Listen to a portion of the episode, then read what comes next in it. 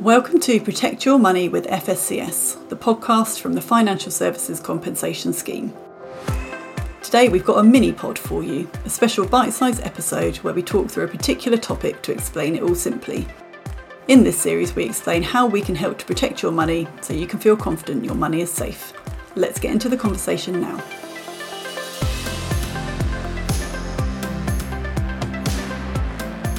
Welcome to this short episode of the FSCS podcast. I'm your host, Nigel Yates, Communications and Stakeholder Business Partner at FSCS. I'm joined today by my colleague Paul Scott, a Claims Specialist at FSCS.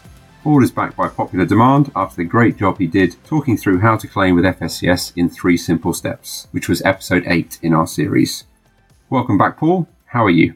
Good, thanks, and looking forward to it. Although I'm no Tom Cruise, all good movies and podcasts should definitely get a sequel. Yeah, they absolutely should get a sequel, absolutely. So today we're talking about claims again. As mentioned before on our podcasts, FSCS is a completely independent and free service. And of course, customers keep all the compensation they are owed if they claim directly through us. Whichever way a claim reaches us, there are certain things that happen after you submit your application. Paul, can you talk us through what happens next after a claim is submitted? Yes, in terms of claims about advice or management of pensions, investments, and general insurance, once your claim application is completed and submitted, we often need to ask for information from third parties about the firm or the product that you're making a claim against. This can take a few weeks or even a few months to get to us. Okay, so people shouldn't worry if their claim status doesn't change for a while on the online claims portal? No, not at all. Um, in some cases, we have to go back and forth as organisations sometimes only give us some of the information we need and we have to go back for the rest. Also, sometimes we need to ask customers for more documents as well. If we do this, if customers can get them to us as quick as possible, that's perfect. Yeah, absolutely. And it's also worth saying that every claim is treated with the same thoroughness, no matter what source it comes from. We start to investigate once the claim is received, and as you say, there is often some back and forth on information gathering. Sometimes we can't obtain everything we'd ideally like, and we need to reach a decision with the evidence we have at that point. That's right. All claims go through the same rigorous process. During the investigation, our experienced claim handlers are reviewing all the details. Based on the evidence available, they'll consider whether the firm has done something wrong and if they're responsible for any losses that may have been incurred.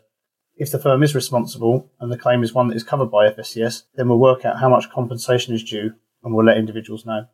The claim assessment can be complex. Every claim must meet qualifying conditions for paying compensation as set out by the regulators, the FCA and PRA. Thanks, Paul. Uh, and what are the different statuses that customers may see in their online account, and what do they mean? Customers can log into our online claim system at any time to check their status. When they do, they'll see an overall status for their claim, and then because there are different things that happen during the course of our assessment of a claim, beneath this there's a detailed substatus that gives you further explanation of exactly where the claim currently is within the overall process. So customers can see when we've received the claim, it shows us submitted, and we'll review the information as soon as we can. Once we've received the claim, if there's anything further we need, you'll see a substatus of evidence required. When we've got everything we've asked for and we're assessing the claim, the substatus will show us claim in progress. And if we're happy that the firm did something wrong and compensation is due, the substatus will move to completing calculation. Once our claims handlers have completed everything and we've sent you our decision, you'll see the substatus change to assessment complete. Okay, great. Sometimes we also have to put people's claims on hold. Why is this? So it's possible during the process you might see your claim go to an overall status of on hold, for example.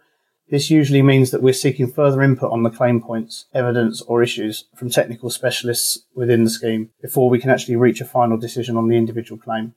Also, for some claims, we might still be investigating the firm involved or looking into an issue that involves lots of customers before we can assess claims individually.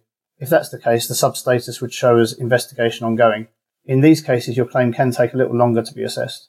Once everything is completed on the claim, if you log back in, it would in due course show as closed. Thanks very much, Paul, and hopefully that's been really useful for all of our listeners. What happens communications wise to keep customers updated after they have claimed? If a customer has a claim directly with us, they can check the latest statuses in the online claims system. We also have catch up calls where our claim handlers will call customers to update them on the process. Customers can always reach us via our contact centre if they have any questions or if their personal circumstances change. Customers can see all the ways to reach us on our Contact Us page on the www.fscs.org.uk website. Fantastic. And then when a decision has been made, we let customers know by email or post, don't we? That's right. And where someone has made a claim without using a representative, we'll also try and give them a call to talk through the decision and answer any questions they may have. Thanks so much for all that useful information, Paul. We also have more information and background on our website, www.fscs.org.uk. We hope everyone listening enjoyed this mini podcast. You can find all of our podcasts on our website and the usual places you find your podcasts. Please do follow us wherever you listen to your podcast so you never miss a new episode. Thanks very much for listening.